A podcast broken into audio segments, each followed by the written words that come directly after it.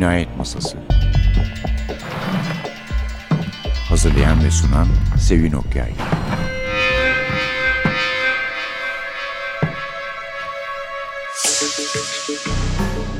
Merhaba. NTV Radyo'nun Cinayet Masası programına hoş geldiniz. Efendim size eski bir kitapla ilgili bir program sunacağım bugün. İki tane nedeni var. Bir tanesi bunlar hakikaten çok güzel kitaplardı. Biz bunların üstünde bir kuşak daha okumuşuz ve ondan sonra yeni yazarlar gelmiş. Bunu fark ettim. Hem kitapları karıştırırken evde olduğumuz sürede yani hem de internette bakarken bu bir tane nedeni birisi de unuttuğumuz yazarları da bu vesileyle hatırlama şansının doğması ki yazar mesela bu programdan söz ediyoruz. Lawrence Block'tur. Lawrence Block'u çok iyi tanıyorsunuz çünkü çok programını yaptık. Özellikle eski dinleyicilerimiz varsa aranızda Matthew Scudder programlarından hatırlarlar. Kendisi alkolik bir polisti. Sonra polislikten istifa etti. Bir talihsiz ölüm yüzünden içkiyi bıraktı. Sonra tekrar polisliğe döndü falan böyle çok uzun bir macerası vardır. Blok da belli ki çok severek yazmıştır. Ama ben size bugün onun bir başka kahramanını, benim aslında biraz daha fazla sevdiğim bir kahramanı takdim edeceğim. Bernie Rodenbar.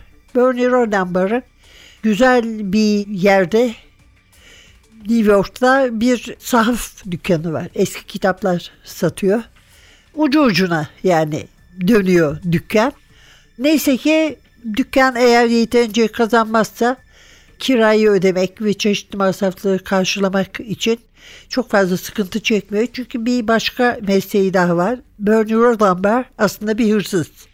Ama gündüzleri de dükkanında oturup müşterileriyle sohbet ediyor. Çünkü çok iyi biliyor, çok okuyan bir insan. Akşamları da eğer işe çıkacaksa arkadaşı Caroline'le akşamları gittikleri bir yerde viski yerine Perrier su içiyor. Caroline oradan anlıyor. Bu akşam bir şey var galiba diyor. Yok canım diyor öyle bir hani bir teftişe çıkacağım diyor. Çünkü profesyonel bir soyguncu aslında ve bir yere girmeden önce teftiş ediyor daha önceden gidip de ne yapar nereden girebilir nereden kaçabilir. Sonra kitapların önde gelen karakterlerinden birisi zengin bir iş adamı. Onun sigorta üzerinden kar elde etmeye çalışan arkadaşları da kendilerini soymasını rica ediyorlar Bernie'den. Böyle gayet rahat okunan ama insanı bir sürü şey de öğreten aslında en azından yazarlarla ve kitaplarla ilgili bir seridir. Bunun adı bizim kitabımızın çift tırnak içinde gönül çelen hırsız. Çift tırnak içinde olması da adından geliyor. Gönül çelen hırsızın orijinal adı Burglar in the Rye. Bu ne hatırlatıyor size? Catcher in the Rye yani John Salinger'ın kitabı. Onun da adında Cevat Çapa'nın çevirisinin başlığını kullanmışlar. Gayet yerinde bir seçim olarak. Gönül çelen hırsız olmuş. Şimdi ise arkadaşımız Suat Çalkevik her zaman olduğu gibi bize kitaptan bir bölüm okuyacak.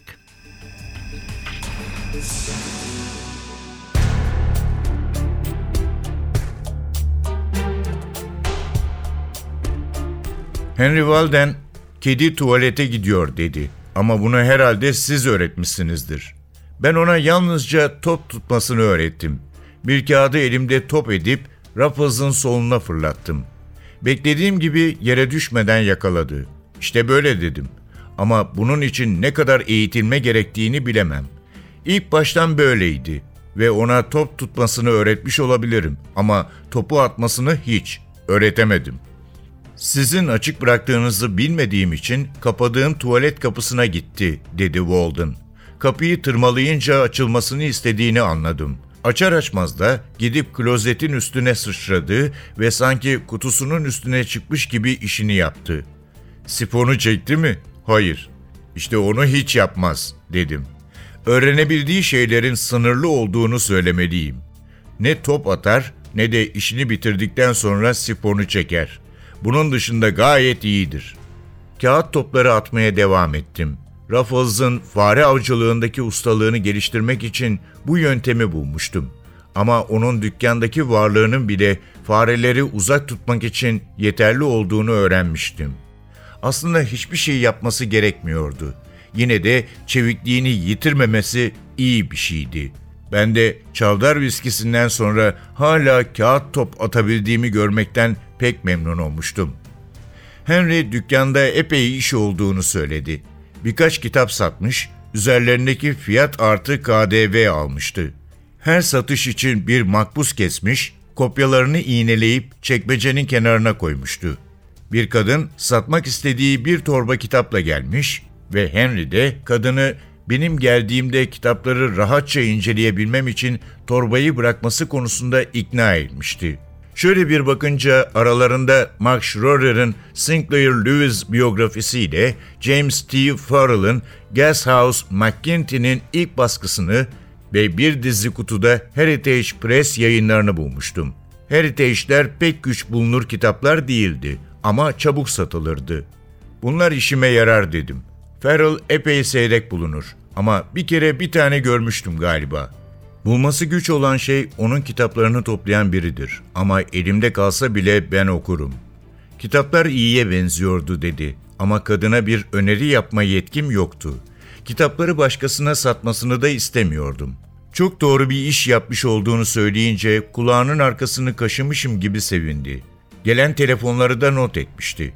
Listeye bakınca Caroline'in içki randevumuzu iptal etmiş olduğunu gördüm. Bir işi çıkmıştı. Sotheby's'den Harkness adında biri arayıp bir telefon numarası bırakmıştı. Sonra bir kadın birkaç kere telefon etmiş ama ne adını vermiş ne de bir mesaj bırakmıştı. Hep aynı kadın mıydı diye sordum. Adının Alice olduğunu söylemedi mi? Adını hiç söylemedi. Peki sesinden adının Alice olduğu çıkartılabilir miydi? Bu sorunun adamı şaşırttığını görüyor ve nedenini anlıyordum. Eğer The Pretenders'da o üçüncü kadeyi içmeseydim böyle bir şey sormazdım herhalde. Boş mideye üç kadeh sert içki insanı böyle yapardı işte.''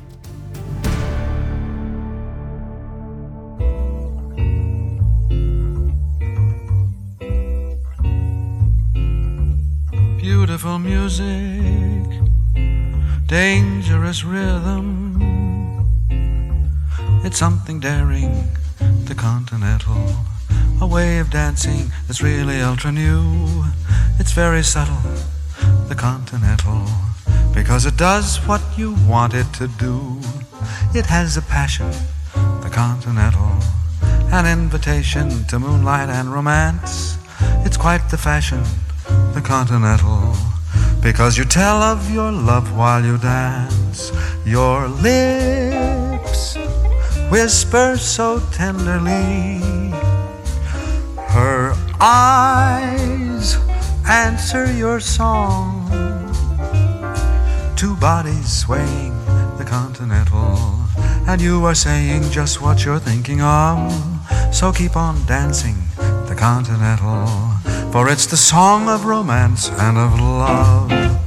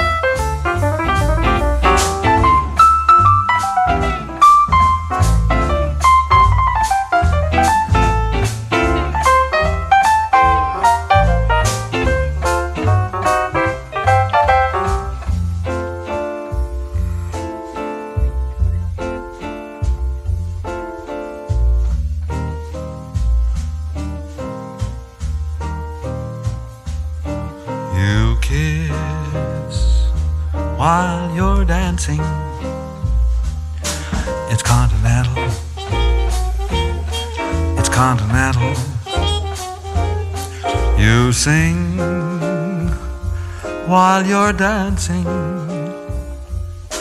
Your voice gentle and sentimental.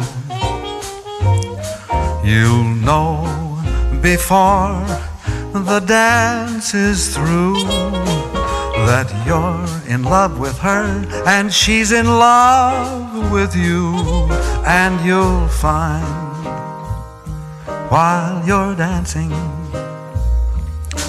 that there's a rhythm in your heart and soul, a certain rhythm that you can't control, and you will do the continental all the time. Beautiful music, dangerous rhythm, beautiful music, dangerous rhythm.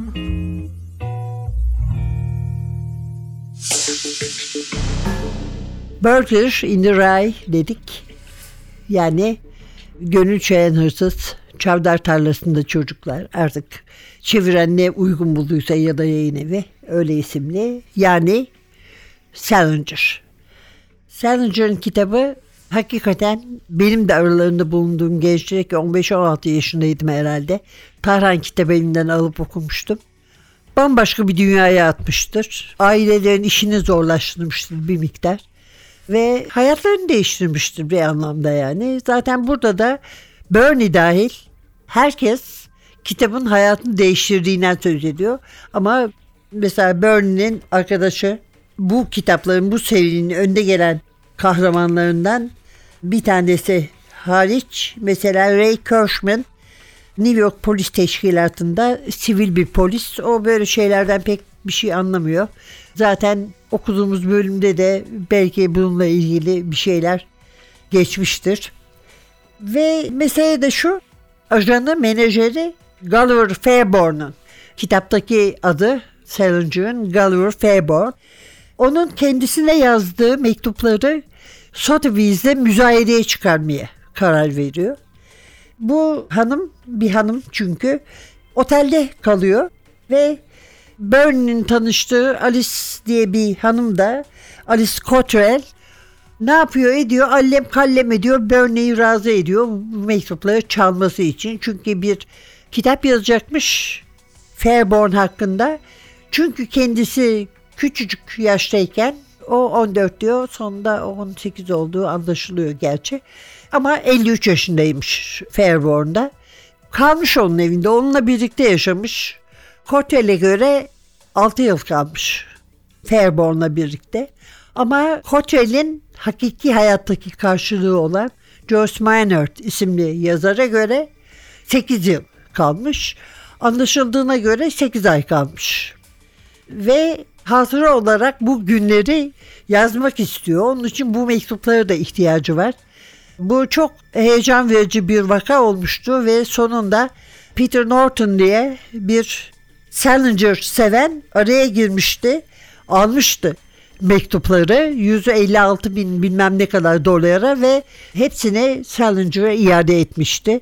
Ben de bundan çok mutlu oldum. Çünkü bu aynı zamanda Norton Editor diye bildiğimiz ilk bilgisayar tecrübemize karşımıza çıkan şirketin sahibiydi. Hala da çok severim.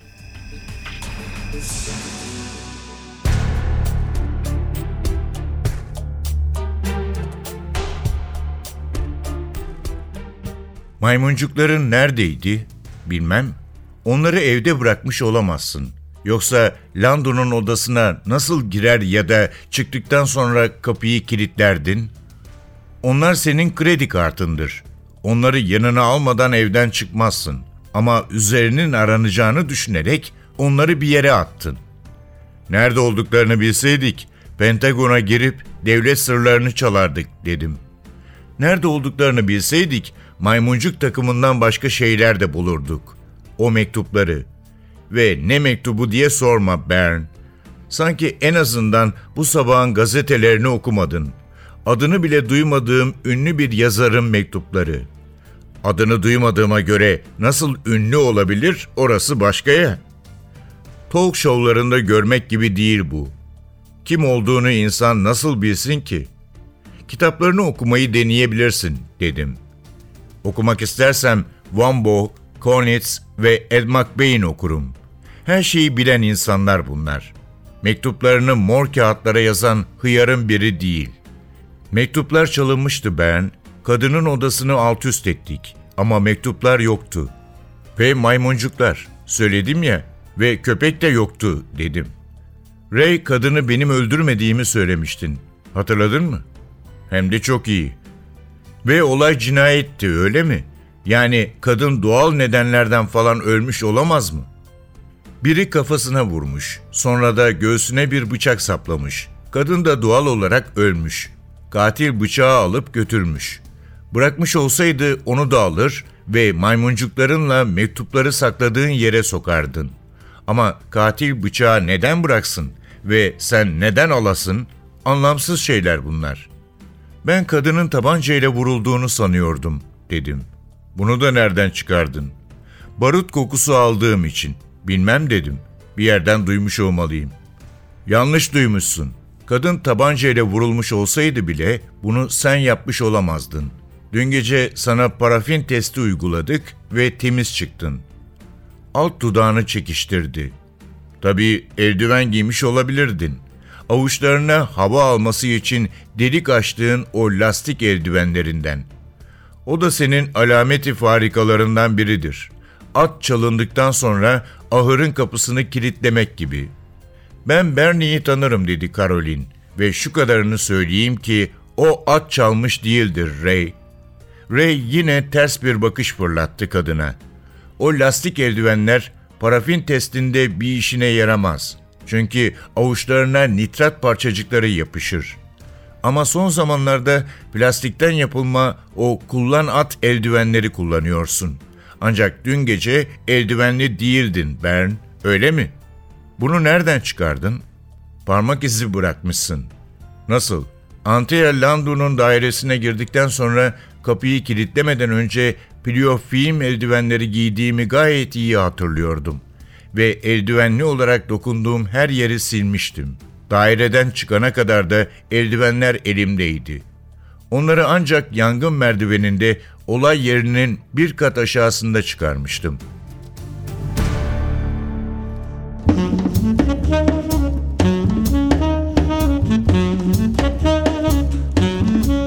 While tearing off a game of golf,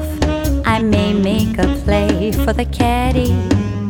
But when I do, I don't follow through, cause my heart belongs to daddy.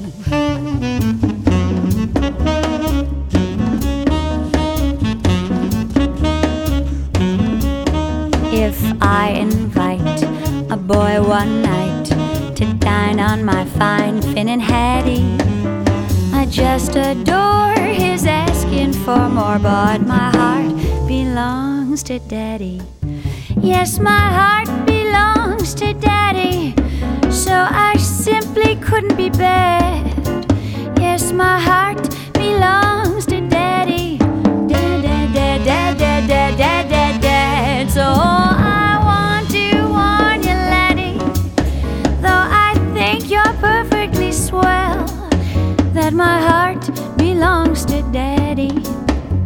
my daddy, he treats me so well.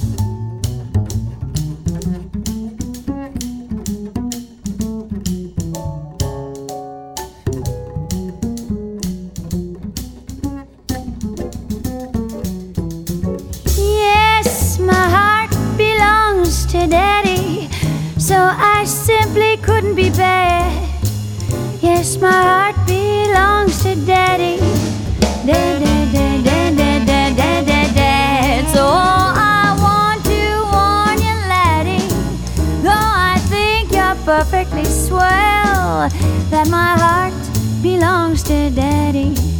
Cause my daddy, he treats me so well.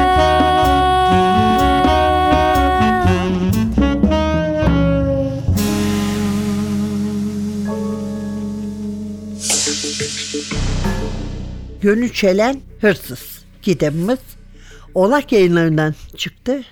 Macera perest kitaplardan. Bulur musunuz? Hiç ihtimal vermiyorum açıkçası. Gerçi bazıları var. Fakat yayın evi de kapalı olduğu için her ne kadar yayın evinde çalışan arkadaşlara ulaşabiliyorsak da kimse tabii onca kitap arasında bunları ezbere bilmiyor. Ama sahaflarda rahatlıkla bulabileceğinizi tahmin ediyorum. Hele polisiyeye merakı olan sahaf arkadaşlarınız varsa onlar da arkadaş müşterilerine hasretle karşılayacaklardır eminim. Evet efendim kimler var? Karakterlerden kimleri söyledik? Caroline Kaiser hemen komşusu iş yerinde sayılır. Bernie'ye Fino fabrikası diye köpeklerin bakımını yaptığı, yıkadığı bir yeri var. En iyi arkadaşı anahtarları onda. Bütün sırlarını biliyor. Akşamları beraber içmeye gidiyorlar falan. Ray Kirschman söylemiştik. Sivil polis. Wally Hemphill var. Uzun süre maraton koşan. Koşmayı çok seven. Son zamanlarda yakın dövüş sanatlarına da merak saran bir avukat. Bernie'nin avukatı. Bernie çünkü bir yakalandığında eski avukatını aramış. Onun telefonunu vermiş. Sonra adamın öldüğünü öğrenmiş. Uzun zamandır aramadığı için bilmiyormuş. Wally Hampton'la çalışmaya başlamış. Daha önce sözünü ettiğim zengin arkadaş da Marty Gilmartin. Zengin bir iş adamı. Bir tiyatro hamisi. Ve evindeki beyzbol kartlarının çalınması olayı nedeniyle Bernie ile tanışmış. Ama Bernie kitabın sonuna kadar bize bu kartları aslında onun çalmadığını haklı olarak söylüyor. Haklı olarak da bilmiyorum desek mi acaba sonunda belli olur diyelim en iyisi o. Sanıyorum ki bendekilerin hepsini en azından bu kitapların hepsini aynı kişi çevirdi ve çok deneyimli özellikle Türkçesi çok iyi olan bir çevirmen. Mehmet Harmancı kendisine de buradan saygılarımızı yolluyoruz. Ve gerçekten Lawrence Block'u eğer bilmiyorsanız ki pek ihtimal vermiyorum çünkü Matthew Scudder bilinir ve sevilir. Bazı kitapları sinemaya da uyarlanmıştır onun. Burada Burney'de sadece bir kitap Dolaptaki Hırsız yanılmıyorsam sinemaya uyarlanmış. Burney beyaz bir Amerikalı. Burney'i filmde Whoopi Goldberg oynamış. Kendisi siyahi bir Amerikalı ve kadın oluyor aynı zamanda. Benji olarak adını değiştirmişler. Lawrence Block'un ifadesine göre filmi izlemeye gitmiş ve jenerik başlayana kadar yani kapanış jeneriği başlayana kadar kendi kitabının uyarlaması olduğunu anlamamış ve ondan sonra da çok dikkat etmiş asla sinemaya uyarlanamayacak kitaplar yazmaya ki böyle bir felaketle bir kere daha karşılaşmasın. Evet efendim. Gönül Çelen Hırsızlı kitabımız Oğlak Yayınları Macera Perest Kitaplar Türkçesi Mehmet Armancı Lawrence Block yazmıştı. Bir Burney Rodenbar polisiyesi. Yayın evinde kalmış olabilir. Bazıları var Burney Rodenbar'ların sahaflarda bulabilirsiniz. Hem Rodenbar serisini hem de okumamış olanlara Matthew Scudder'ı tavsiye ederim. Bu haftalık da bu kadar diyelim öyleyse. Haftaya belki gene böyle eskilerden biriyle mesela Martin Beck'le karşınızda olur. O vakte kadar prodüksiyonda Atilla, mikrofonda Sevin size güzel ve heyecanlı bir hafta diler. Bir kısmı da polisiyelerden olsun. Hoşçakalın.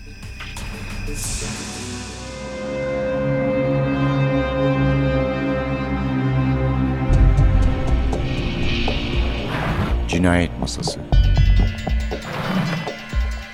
Hazırlayan ve sunan Sevin Okyay Cinayet masası sona erdi. Programın tüm bölümlerini ntvradio.com.tr adresindeki podcast sayfamızdan dinleyebilirsiniz.